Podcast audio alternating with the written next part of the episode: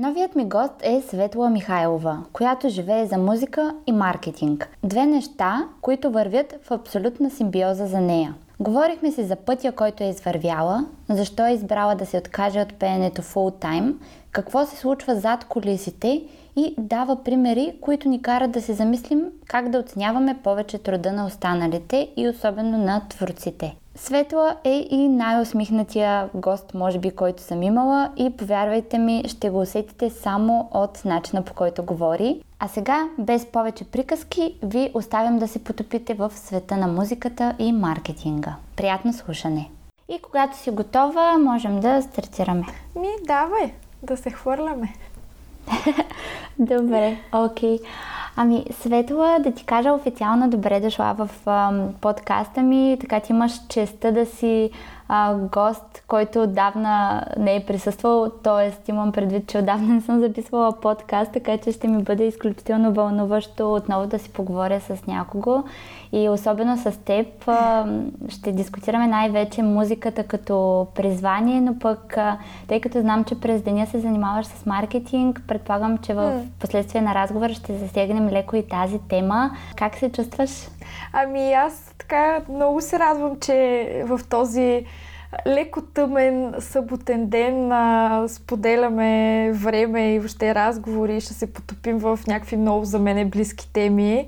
И така много ти благодаря, че, че ме покани, защото всъщност съм супер голям фен на подкаста ти още самото му начало. И така имам и доста познати мои приятели, даже бих нарекла, които са били гости при тебе и въобще следа всичко с интерес. Така че а, ти си моята звездичка в момента в а, съботния ми ден а, и в леко мрачното време на мястото, което се намирам. Така че благодаря ти много, че ме покани. И аз ти благодаря за хубавите думи. А, както знаеш и като слушател, и сега вече като гост, а, в началото стартирам с няколко факта, мита, предположения, неща, които хората си мислят за определената тема. В случай това е музиката. Като първото нещо е, че един певец трябва да умее и да свири на инструмент. Това е супер мит или, или истина. Всъщност не бих казала, че е нито мит, нито истина. Тоест, за мен добрите певци могат да бъдат успешни и без да могат да свират на инструмент, но определено помага за много други неща. Свирането на инструмент развива слуха, развива гледната точка, развива малко уменията да аранжираш неща и да чуваш всъщност какво не е наред, но не е задължително условие да бъдеш успешен в това, което правиш и да създаваш музика и да пееш парчета и така нататък. Така че може би това ми е отговора на въпросите. А ти самата свириш ли на някакъв инструмент? Ами всъщност аз а, от няколко години посвирвам, не бих казала, че съм добра, но на пиано, като използвам точно това, което казах, че исках малко да си развия слуха и всъщност уменията за аранжиране на нещата и така да получа една друга гледна точка в ситуацията, защото цял живот съм се занимавала с пеене и това беше нещо, което дълги години имах желание да започна, но нали, знаеш с тези неща, дето страшно много искаш, обаче а, поради някакви хикс причини не се случват и не ги правиш. А, и всъщност пианото при мен беше така, аз учих в училище, после прекъснах много за мъничко, учих всъщност няколко месеца и преди 3 години започнах да свиря малко по-сериозно, като признавам си, карантината нещо ми взе в цялото вдъхновение за свирене, но така бих казала, че мога да, да си свиря просто някакви акорди, докато, докато пея парчета. И това доста ми помага. Mm-hmm. Да. Между другото, аз така вникнах в твой инстаграм профил и бих могла да кажа, че не са просто някакви акорди. Мисля, че доста добре се справяш от нещата, които си качвала. Второто предположение, по-скоро факт или нещо, което често сме чували и виждали mm. така по телевизията е, че а, певеца трябва да изпие сурово яйце, за да му е по-така сладък гласа. Вярно ли е това? А, била съм изключителен, а, как да кажа, и аз до някъде роб и съм се заблуждала в този мит. Според мен е абсолютен мит това нещо, защото диетата и всъщност хидратацията и добрия сън са много по-важни от това да си причиним това нещо сутрин. Признавам се, като бях дете го правех преди концерти и конкурси, но по-късно осъзнах, че всъщност ми е много по-важно да се разгрея и разпея предварително, да съм си взела едни хубави 8 часа сън, което знаем, че е доста трудно и всъщност да се държа хидратирана, и това много повече помага, отколкото да си бъркаме яйцата и да мислим какви яйчени шейкове да правим, така че да не ни стане гадно докато изпиваме това яйце, защото аз имах този проблем. Та по-скоро бих казала мит. Да, а всъщност има ли някакъв, някаква такава бабина девицина, където ти помага да ти е по-приятно на гърлото и съответно гласът ти да стане малко по-приятен за слушане, не знам.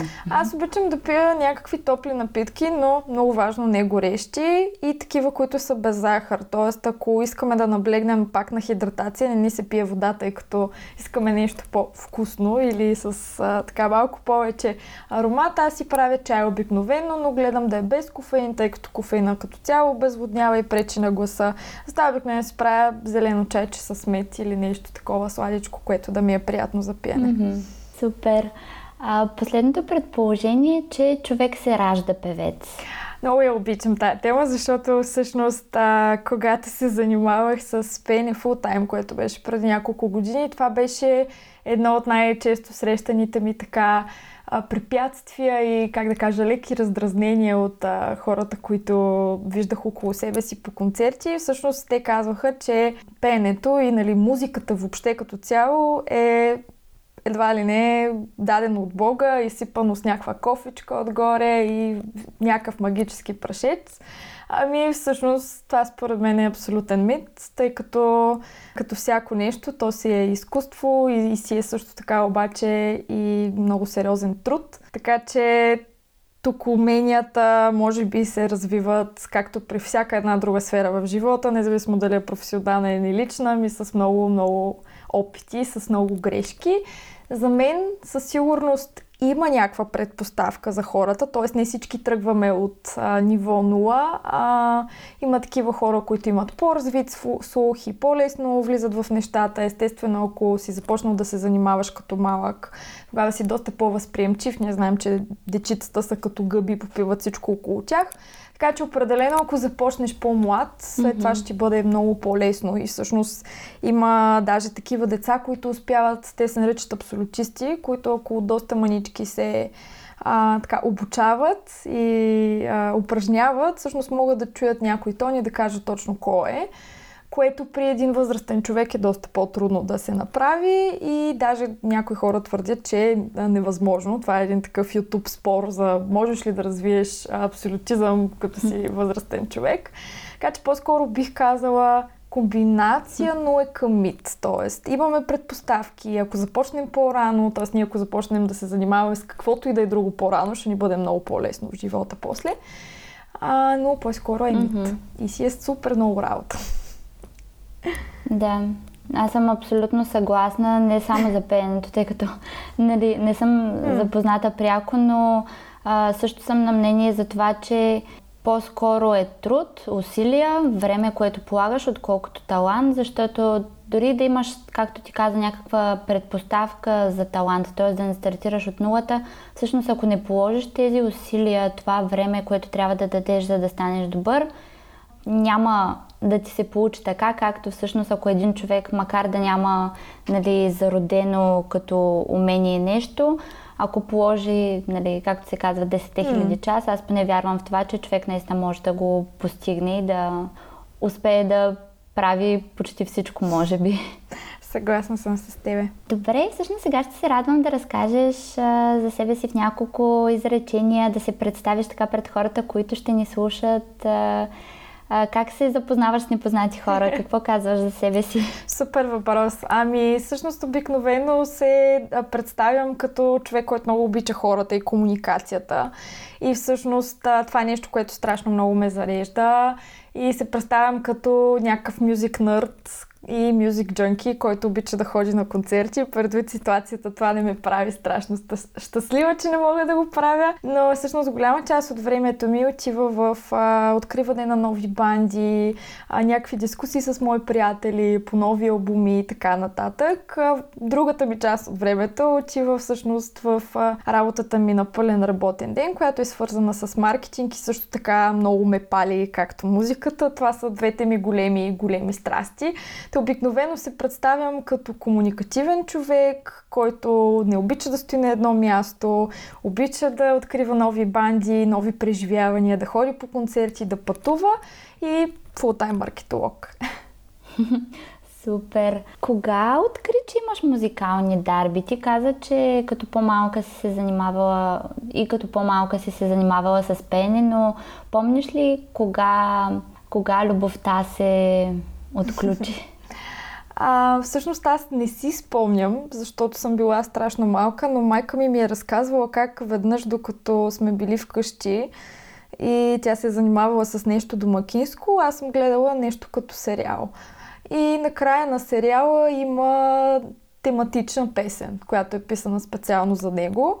И след примерно няколко такива епизода, аз съм започнала да си пея песента и майка ми просто я казва, ах, това дете трябва нещо да направя, не мога да го оставя така. Всъщност аз съм била на 3 години и половина тогава и не съм дори можела да говоря кой знае колко но съм сита на Никола тази песничка след сериала и майка ви като истинска силна майка и борбена и вярваща в това, че а, никога не е рано, отива в училището, което е близо до вкъщи и казва, вземете го това дете да пее. И те казват, ама ние тук имаме само деца нали, от първи клас нагоре и тя казва, бе, пробвайте го това дете, нали, няма да си тръгна докато не пробвате. И всъщност така на 3 години и половина не само, че влизам в ученическия хора, ми ставам солист на хора, което wow. е нещо много за мен странно и така невероятно, но майчината любов е нещо много магическо и така те са и повярвали, явно е имало някакви заложби при мене.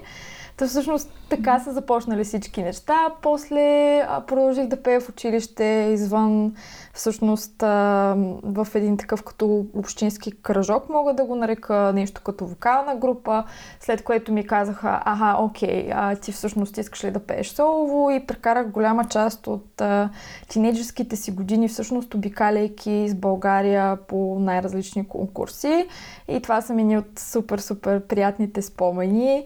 А, всъщност трябваше да ходя до Мексико, поканиха ме там а, и не успяхме всъщност да съберем сумата за билета, който трябваше да дам. А, и не отидохме, но имам такива много-много прекрасни спомени. Повечето от моретата ми всъщност са били вокални лагери с а, съответно вокалната ми група и вокалната ми педагожка и така много топло започна цялото нещо и много топло така приключи, защото всъщност 12 клас аз а, реших, че искам да започна малко по-сериозно да се занимавам и както а, всъщност ти си описала много добре в подкаста ти, въобще от първите ти епизоди, много се чудех на къде да поема. Тоест имах този проблем с, ами сега всъщност тук занимавала съм се с а, счетоводство, аз съм завършила информатика и економика в гимназията, обаче имам една тук много голяма страст какво да я последвам ли, пък също така имам и блог за козметика и така да. още взето бях малко като Стуракия Джой, се чудех коя от всичките посоки да хвана.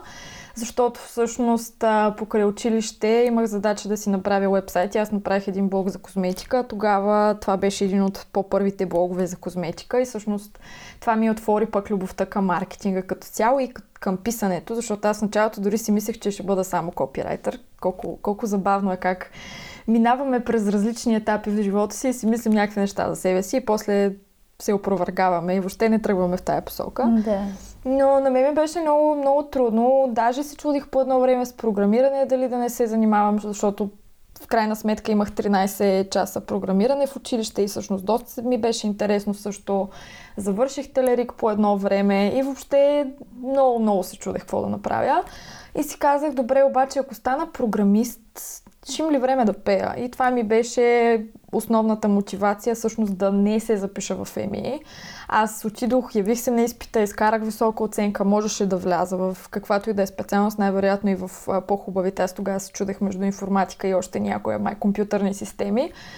А, но реших, че всъщност това не е моето нещо и си продължих другата част от образованието, защото аз съм завършила економическа информатика в Търговската гимназия в Пловдив и си записах а, бизнес администрация на английски, което на български го превежда стопанско управление и хората много често ме питат, ама картоф или копаш. А, всъщност това е економика, економическа специалност.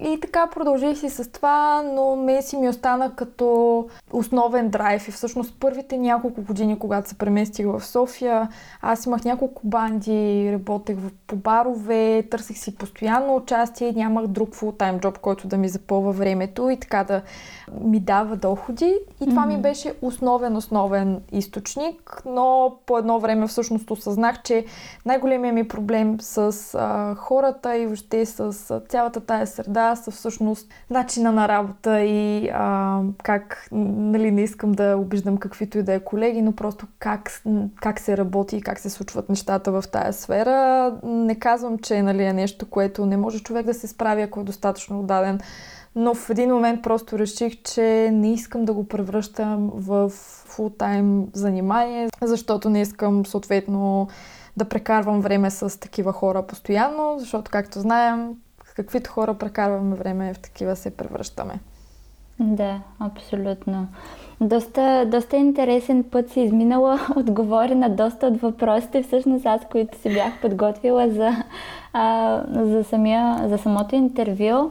А, ние го дискутирахме по-рано, но предполагам, че и за слушателите ще бъде интересно. А, освен, че пееш, дали създаваш музика, текстове, каза, че обичаш да пишеш. А, пишеш ли за себе си и за неща, които би искала след това да покажеш с гласа си?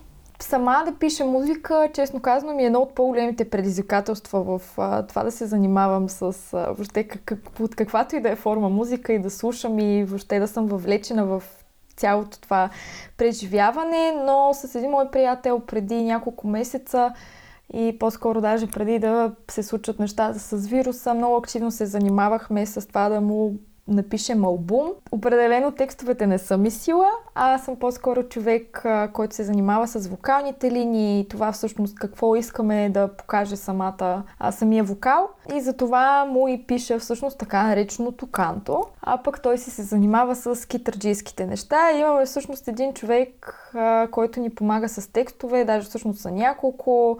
А, бях част от един проект на Музикалната академия преди няколко години, Тамара Войсес и оттам а, имам така много прекрасни, мотивирани, надъхани млади музиканти, които затова тях признанието и няма нищо друго в света, което искат да правят, което е страшно ценно, за... защото вярвам, че изкуството е нещо, без което наистина не можем. И всъщност от там и от един мой друг приятел, който пък познавам през каверите си в YouTube, който реши преди, мисля, че 5 години да ми коментира под а, едно видео и така рандъм се запознахме.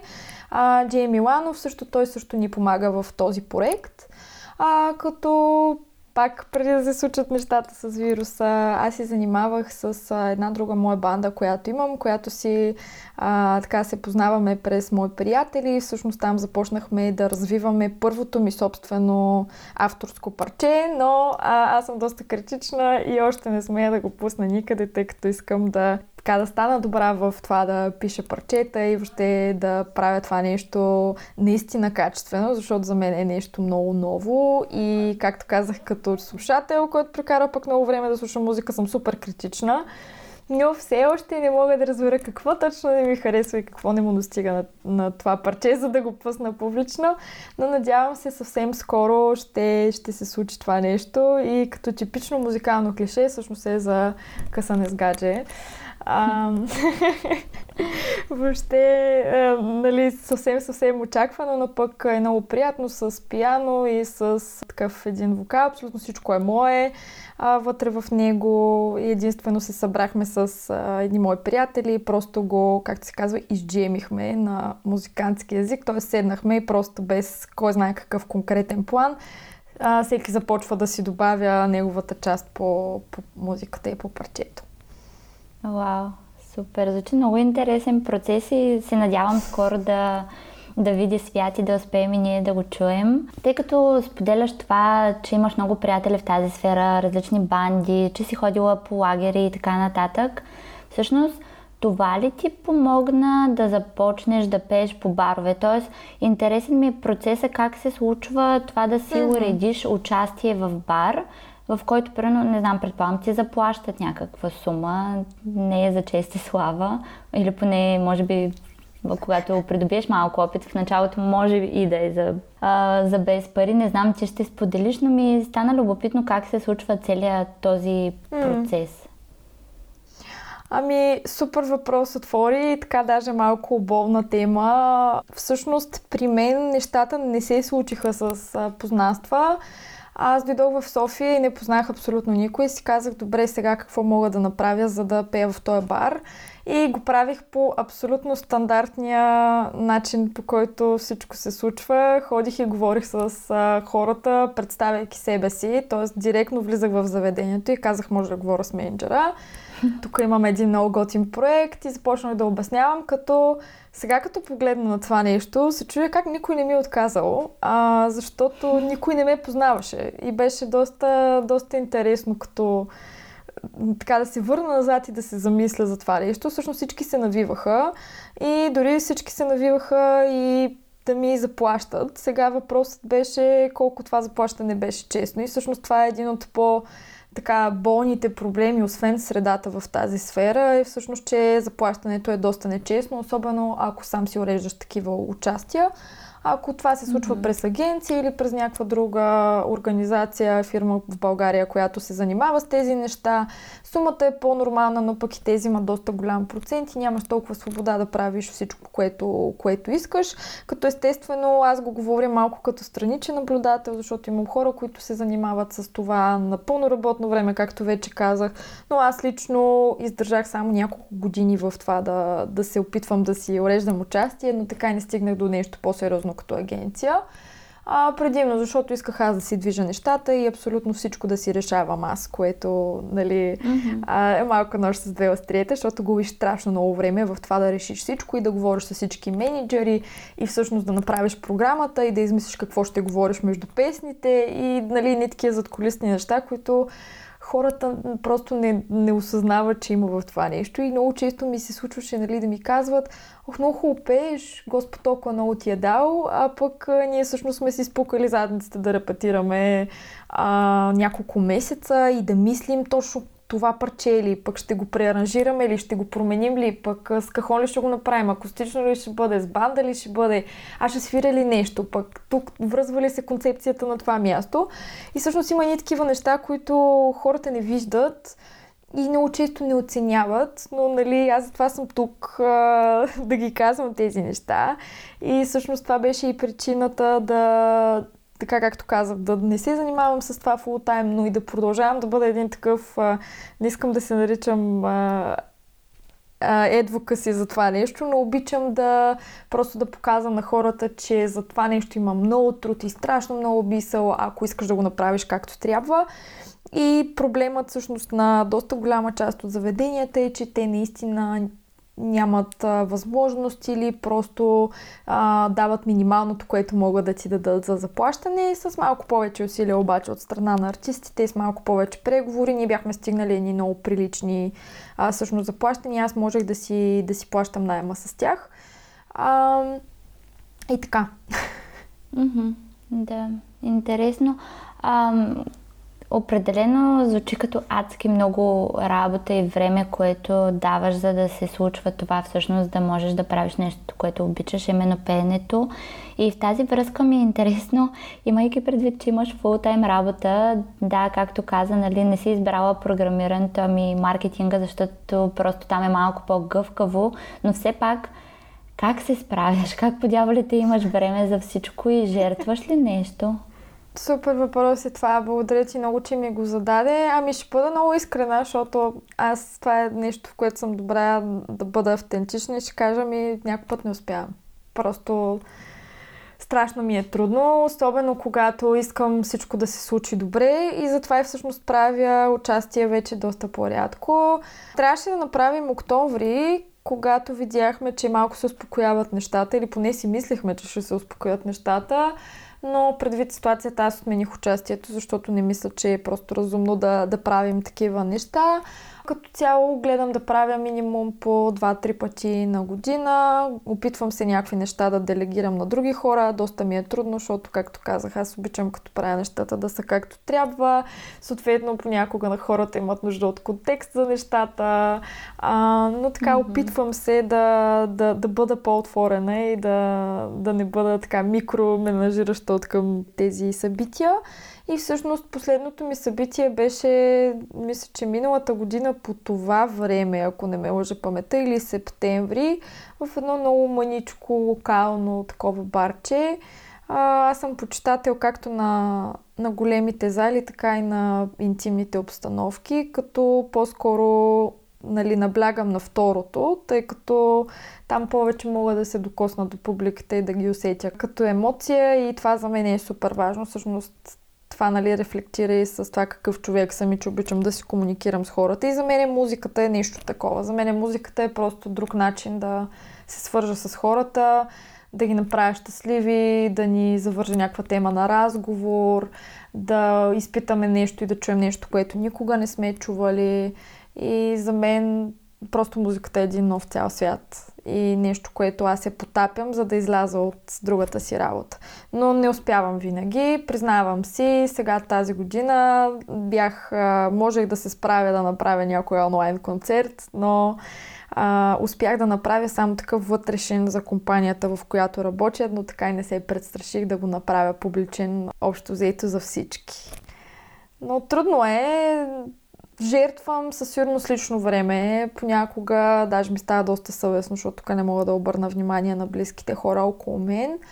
Но пък вярвам, че те разбират това нещо, защото сме го говорили много-много пъти и всъщност те предпочитат аз да следвам това нещо, защото на мен ми запалва една такава искра и ме зарежда въобще за живота и ми придава смисъл на всичко останало, което правя.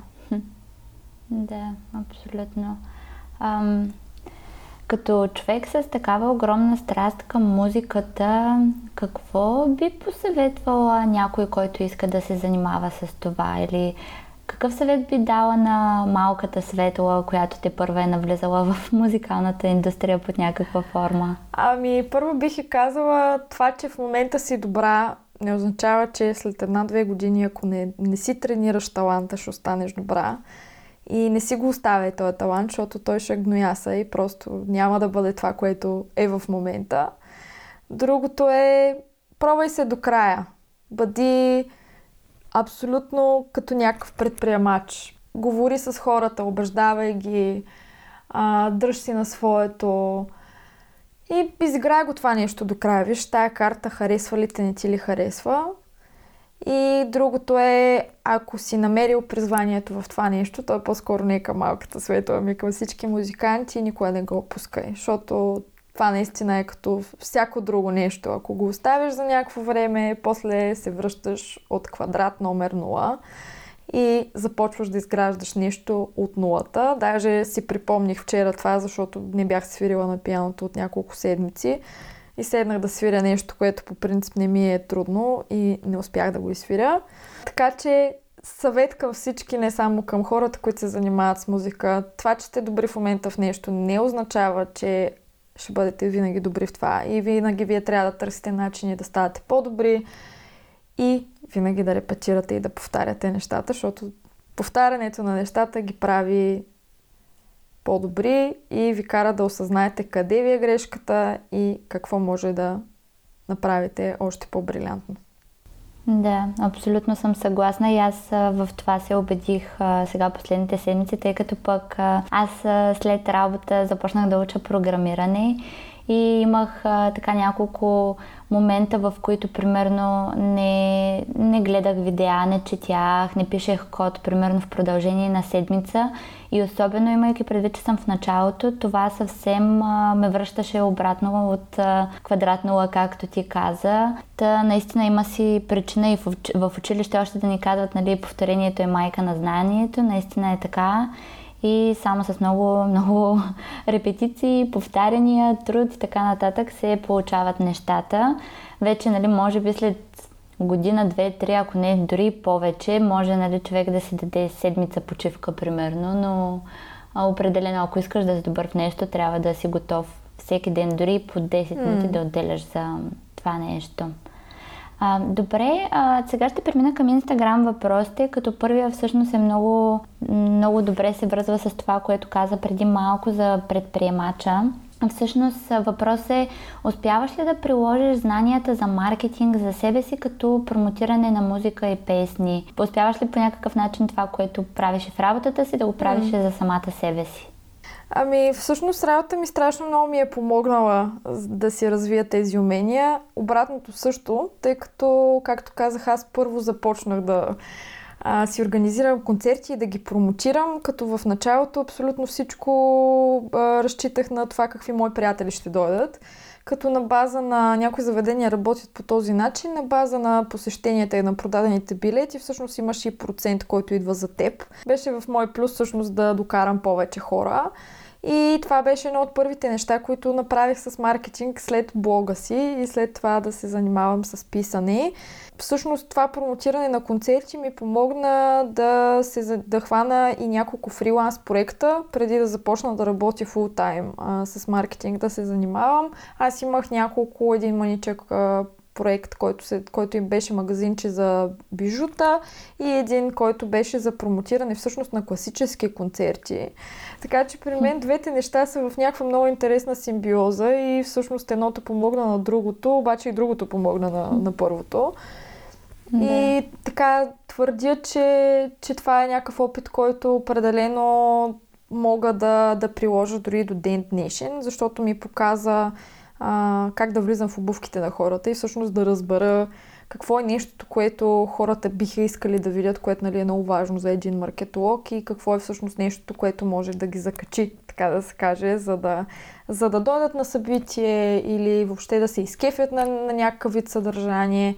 А, работата ми всъщност последните три години пък много ми помогна да почна да се занимавам, освен с а, писане на съдържание, повече с а, социалните медии и всъщност с видеосъдържание, което пък после ми помогна за другите ми концерти, защото можех да запиша някакви кавари и въобще да направим нещо като промо и така, пак казвам, нещо като безкрайна симбиоза са при мен двете неща да. и със сигурност и едното ме е научило на нещо, което ползвам и до ден днешен и другото също.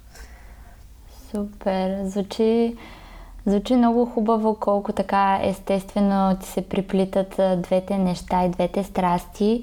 А, така, аз мислех разговора ни да е насочен най-вече към музика и то е така, но все пак доста хора а, ми писаха, че искат да си поговорим и за маркетинг. Та всъщност на мен ми е много любопитно, тъй като до някаква степен съм запозната нали, какво правят маркетолозите, но а, ми е интересно какво прави един а, маркетинг специалист в софтуерна компания, в каквато си ти. Mm. Има ли нещо по-специфично и как минава ежедневието ти там? Да, ами всъщност това е една сравнително нова професия, по-скоро е сравнително нова част на маркетинга. И аз супер много се радвам, че така съдбата ме заведе в тая компания, защото това е най-интересната, предизвикателна и а, разнообразна работа, която съм имала в целия си живот. Както ти казах, аз преди това бях копирайтер и всъщност пишех за една финансова институция, което не, че беше безумно скучно, но не беше най-интересната работа в живота ми. И всъщност по цял ден пишех, а, което в един момент... А, а, как да кажа, започва да ти довтръсва наистина. Като човек, който обича разнообразието, обича наистина и с различни хора да се среща. Тая позиция не беше свързана въобще с никакво говорене с хора, а целият ресърч ставаше през Google и всъщност аз слушах музика, докато си върших работата. А, което малко по-късно осъзнах, че всъщност не, че е лоша работа, но просто не е за мен. А, като mm-hmm. по-такъв екстровертен и комуникативен човек, аз много предпочитам даже да седна с теб, да изпием едно кафе, да обсъдим проблема, пред това да седна да търся в Google някакво решение. Тоест много обичам да оглеждам различните гледни точки в ситуациите. И всъщност тая позиция, на която съм в момента, тя е много такава. Работата ми е страшно комплексна и никога няма един верен отговор в уравнението, което на мен много ми допада, защото ми позволява да продължавам да съм с отворено съзнание за всякакви различни гледни точки. И нали, аз доста работя всъщност с хора, които се занимават с разработка на софтуер. А това пък е съвсем, съвсем така друг тип преживяване и всъщност от тях научавам страшно много, защото те са много различни от мен а, като хора. И така, mm-hmm. те са пък точно тези хора, които са добри в техническите неща, но също така не са и от хората, които седнеш и ти отговарят с една дума. Тоест, готиното е, че те са хора, с които можеш да седнеш да си говориш за абсолютно всичко. И всъщност успях да открия и много приятелства в работа си, което за мен осъзнах, че е супер важно. Тоест, не ми е достатъчно аз да седна просто, да си свърша работата, да бъде супер интересна работата. Ами аз искам всъщност да се свържа с тези хора и искам а, да имам някаква друга тема, освен а, хайде моля те, помогни ми да заснемем това видео с тебе, а, ето напиши това съдържание, тук имаме един технически въпрос и така нататък. И всъщност тази позиция много се трансформира, защото аз започнах а, да пиша първо съдържание, както ти казах, после започнах да се занимавам с а, платени а, реклами и с социални медии, след което се обучих а, да правя видеа и всъщност минах през, а, как да кажа, нещо като фулстак маркетолог съм защото минах през доста, доста различни типове а, маркетинг. Всъщност и с събития се занимавам и мога да кажа, че абсолютно никога не ми е било скучно. Но тръгнах ли да казвам, че това е една такава много нова част на маркетинг, защото тя се занимава с това всъщност да изкара културата на компанията на показ, а не толкова да се занимава с селс или с нещо друго. А, така наречения ембор брандинг. И всъщност това е нещо супер готино, защото когато нали, работиш в някаква модерна компания, ти има доста неща, които можеш да покажеш на хората и всъщност нещата са доста яки. И една такава позиция на това да бъдеш все едно гласа на тая компания и да бъдеш гласа на това просто да показваш нещата. Защото това, което много винаги ме е дразнало в много маркетинг позиция, че всъщност позициите са свързани с това да преувеличаваш неща или да лъжеш. А, да. Това нещо не го виждам в този тип компания, защото просто много лесно си проличава, ако го правиш. Тоест не можеш да кажеш, ето сега това ни е продукта и да кажеш, ами той всъщност е лилав, пък хората виждат, че е син. И това е нещо, което много ме е отблъскало в голяма част от дигиталните маркетингови позиции, малко по-традиционните.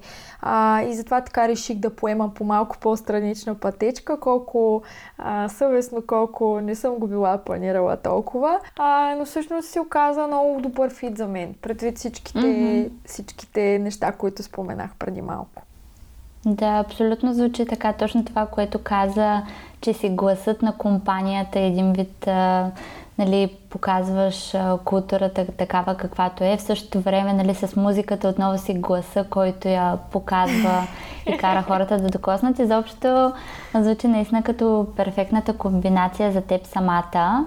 Друг въпрос е, губиш ли удоволствието от това да твориш, когато по някакъв начин се превръща в работа? Т.е. когато ти се налага да го правиш за пари? Mm-hmm. Ами, всъщност при мен имаше такъв момент, когато се занимавах на пълно работно време с музика.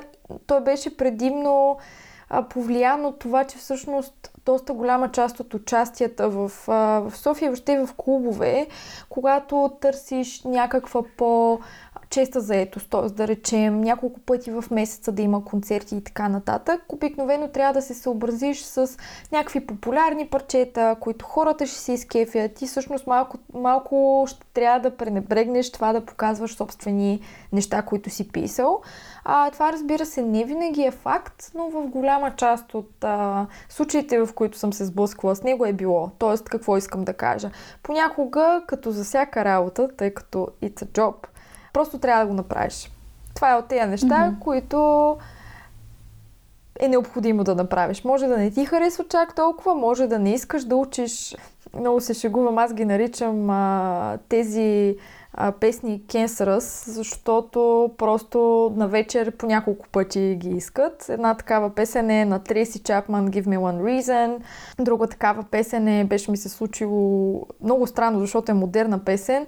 А, Price Tag на Jessie J, която съм пяла 6 или 7 пъти mm-hmm. в една вечер. А, и т.е.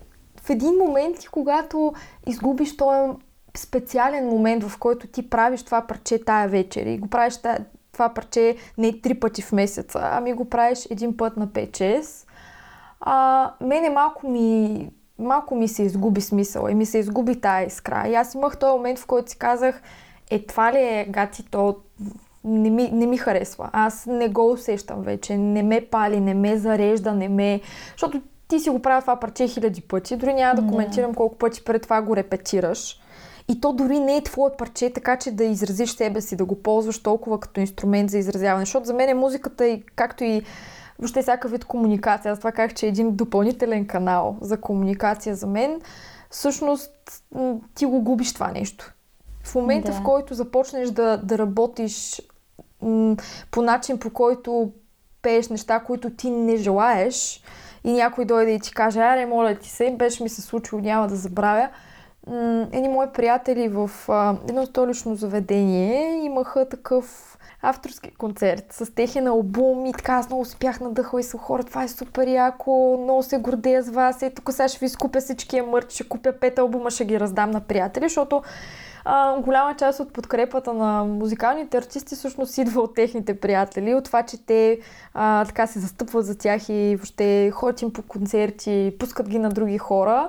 И аз така се опитвам да съм този приятел, защото знам колко е трудно да, да направиш такова нещо. Mm-hmm. И няма да забравя един човек на концерта, който дойде, отиде при тях и каза, а вие тези вашите неща, дете си ги правите са супер, обаче не може едно ACDC да ни свирите. И ние просто всички отстрани бяхме... Ох... Да, това е Дали... доста голяма обида за един човек, който е създал нещо. И аз съм сигурна, че този човек всъщност нали, didn't mean any harm. А, извинявам се за всички чуждици, които ползвам просто като типичен млад милениал. О, няма проблем. В този подкаст всичко може да се казва, така че... Супер. А, но, нали, убеден съм, че той не го е направил с лошо, но просто едни такива неща правят, правят нали, невероятно впечатление. Всъщност това е да. другата ми болна тема. А, аз затова и направих едно видео по темата, защото се оказа, че страшно много хора просто не се усещат, че тези неща са супер обидни. А другото да. беше аз, когато пеех много често, имахме събития всеки четвъртък. И едно такова събитие, то е сравнително голямо заведение, но когато а, но има такива местенца около самата сцена, които са много близо. Тоест, ако си, ако си говорят хората, се чува страшно много и много пречи. Да. Имах една такава жена, която беше решила, че ще седне точно до нас. И аз викам супер, сигурно е супер интересно. Сега ще се заговоря с нея, ще питам какво се слуша. А, ще се опитам нали, да се чуя с нея. Тя първо ме игнорира. А, второ, като започнахме концерта си, говореше по телефона 45 минути. И аз просто се принудих а, да стана, да отида при нея, да я помоля да излезе а, или просто да се премести на друга маса, при което тя ми се разкръщя пред всички а, и, и излезе от заведението без да си плати сметката, което беше много неприятно, нали? Трябваше ние да я покрием после сметката.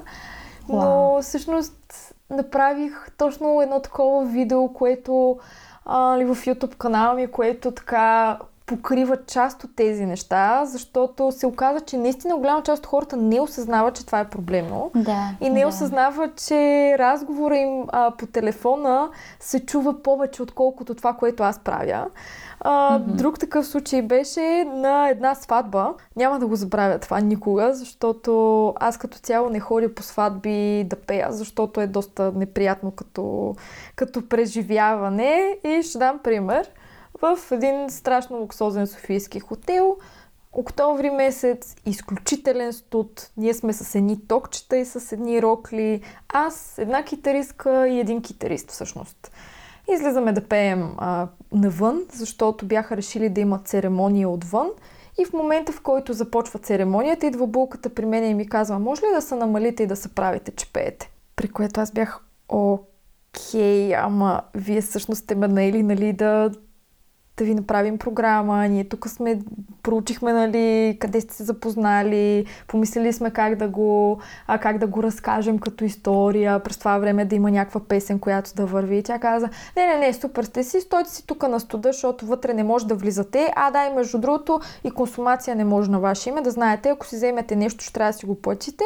А, намалете си, моля ви, са китарите и микрофона и там правете се, че пеете нещо. Същата тая булка преди самата сватба беше страшно капризна.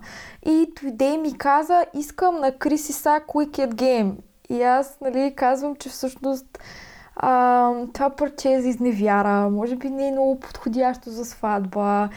Нали, самия начин на, на пеене също така е един такъв по-меланхоличен. Може би няма да е приятен за гостите. Тя каза, не, не, искам Wicked Game на Криси Сък. Моля те. И ние какво да направим? Както се казва, каквото иска клиента, това изпълняваме. Научихме Wicked Game на Крисисък. И после дойде и каза, а може ли Бруно Марс Talking to the Moon? И аз съм такава, ама това е за раздяла песен. Не, не, нека да е за раздяла, няма проблем, аз много я харесвам. И всъщност това е една от причините, поради която, които не харесвам да ходя да пея на сватби, въпреки че mm-hmm. там са голяма част от средствата. Да. Имам много, много такива истории които много истории разказвам на мои приятели всъщност, защото те не вярват, че това е истина. И аз съм такава... И то дори не е единичен случай. Те се случват постоянно на музикантите около вас. И всъщност хората постоянно не разбират. То това е проблема, нали? Защото когато си просто злонамерен, няма много какво да направиш. Но когато хората не разбират, че това е проблем, е добре просто да отидеш и да ми обясниш. Тоест, да. детето, ако е щупило вазата и не е разбрал, че това е проблем, то ще продължи да я чупи тая ваза. И майка му ще продължи да му се ядосва. Всъщност, целта тук на, на, на мен е аз да отида да им кажа хора, това не е окей, okay, защото ни кара да се чувстваме така и така и по този начин, нали, а, вие всъщност не се държите уважително към нас. Да. И гледам като цяло това да е моята роля в тези, в тези неща и даже имах така много смешен разговор с един мой приятел, който просто е много добродушен и не може да да води преговори с хората. Имам предвид преговори, звучи малко негативно и напористо, но всъщност е много необходимо за тая сфера. Mm-hmm. И Ай, той не само. беше... Да, да, като цяло за всяка една сфера, но за тази супер много конкретно, защото няма, нали, как да кажа, няма минимална работна заплата за това нещо. Mm-hmm. Няма някаква ставка, която да кажем, е сега тук фрилансър си, това ти е на час, ще ти платя. И всъщност имаше той един такъв случай, в който беше се уредил в едно столично заведение, където аз знаех, че групите взимат хикс сума, а на него му бяха предложили с 80% по-малко. Вау! При което аз му казах, супер, давай сега да отидем да си говорим, нали, може да има някаква причина, може да, да са в кофти период, да нямат приходи, което нали, е абсолютно разбираемо. Но нека да разберем дали просто имат такава причина или е просто защото не си се а, не си говорил с него. И всъщност отидох при него, представих се като менеджер на групата, което, как да кажа, беше малко а, грубо от моя страна, но трябваше да го направя, защото той човек също така беше и много зле финансово и нямаше пари да си плати найема. И аз казах, окей, ти не можеш да отидеш да се застъпиш за тази група. Аз ще отида, обаче кажете ми всички, че сте окей да ви се представя като менеджер. И всъщност успях да достигна сумата, която гонеха те и която им беше окей. След 5 минути преговор, при които му казах ми, добре, няма да свирим, тук няма проблем. И той каза, добре, добре, чакай, чакай, ще, ще ви дам колкото искате. Да. А, и всъщност така успях да, да платя половината найем на този мой приятел. и да, така, да се преборя за това, което според мен той заслужаваш. Да, абсолютно. Много е интересно всичко това, което казваш и даваш като примери. Наистина, дори и аз сега като те слушах, осъзнах, че не се замислям за тези неща. човек, докато, докато не го изпита на свой гръб, няма как да знае. Аз, понеже mm. съм работила на нали, летата като сервитьорка преди да премина към сериозната си работа. И чак тогава осъзнах всъщност какво е да правиш това. И всъщност едно сервитьорство ме накара да бъда малко по-отворена за всяка една професия и да не съдя толкова бързо, защото никой не знае какво точно преживява този човек. А, иначе друго нещо, което се сетих и аз като пример, не само за творенето на музика или а, това по някаква форма, но и за всичко останало. Случаите, в които правиш нещо и твоите близки и познати ти искат отстъпка. Т.е. искат да го получат с някаква отстъпка, защото сте близки. И всъщност те не осъзнават, че по този mm. начин те отново, нали, те не ти помагат и да. не те подкрепят, а напротив мислят за себе си как да излязат по-тънко, което отново може би е неосъзнато, но е добре да го споделим под някаква форма, защото днес, когато човек а, чуе mm. тези неща, тези примери, почва да се замисля и нали, особено в тази ситуация така а, силно се говори за това как трябва да се подкрепя българския бизнес, малките бизнеси и така нататък, така че ето, трябва да се подкрепят и всички останали музиканти, фрилансери, предприемачи и така нататък. Абсолютно съм съгласна с тебе. А даже пак ще дам един пример, защото наистина е абсолютно релевантен и това, което казваш, се случва постоянно. А, бях на един концерт, всъщност на едно от старите ми гаджета на групата и тръгвам да влизам и си давам а, пари за билетите. Ми казват, ма не, не, не, не, не. И аз казвам, да, да, да, да, да, защото вие трябва да издадете нов албум, вземете ги тези пари. И те казаха, окей. Но имах такъв спор с тях и всъщност даже понякога артистите не се осъзнават, че, да. Че това, това нещо, хората са окей okay, всъщност да си заплатят за това, за което те са направили. Mm-hmm, да, абсолютно. Смяташ ли, че в даден момент би се върнала към това музиката да ти стане постоянна работа или си на този етап доволна с начина по който се случват нещата и с двете ти всъщност работи? Ами всъщност, може би, а, не искам да си давам да или не, защото пак казвам, че всички планове, които съм правила в главата си, под една или друга форма, те са се трансформирали много във времето. И всъщност нещата, в които са се трансформирали, са се оказали много по-добри за мен, отколкото тези, които съм си представила. Аз, като бях mm-hmm. тинейджърка, си мислех, че ще стана банкерка или счетоводителка и че ще ходя с костюми постоянно, което сега, като се замисля, просто ми е, меко казано, абсурдно. А, нищо против банкерите и хората, които ходят с костюми. А, просто, както казах, за мен сякаш приоритетите в живота са ми малко по-различни и са свързани повече с свързване с хората, с комуникация, с поделяне, където в тази сфера е доста трудно да, да се случат, тъй като са крайно доста, доста формални като сфера. Не искам да казвам да или не, тъй като също така не съм сигурна дали средата, в която живеем, няма да се промени. Не съм сигурна дали някой ден няма да ми скимне, че всъщност това ми е достатъчно от това, което правя. А, ще си взема нещата и ще отида в а, някоя горска къщичка и в която ще записвам а, като Били Айлиш и брати в една малка стая с един орган. Но също така не съм сигурна, че няма да продължа да се занимавам с маркетинг, докато не се пенсионирам.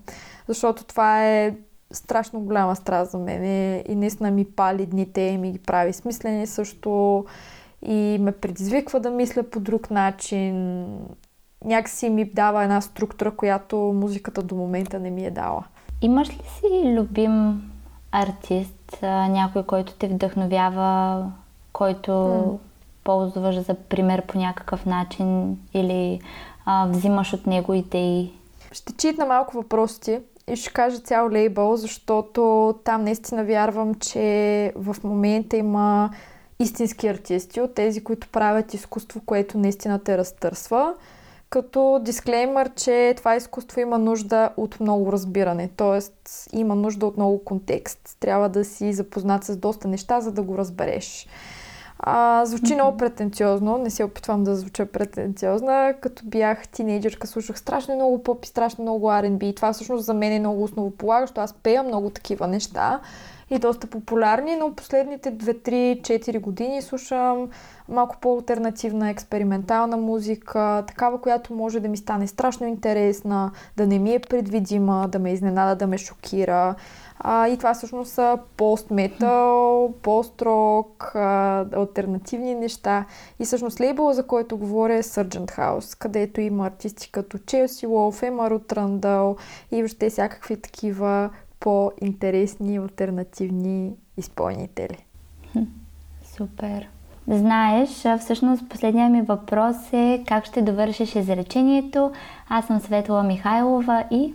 Аз съм Светла Михайлова и следвайте това, което ви пали дайте всичко за него, делете му необходимото време, но най-важното, наслаждавайте се на живота и на това да правите нещата, които обичате. Супер!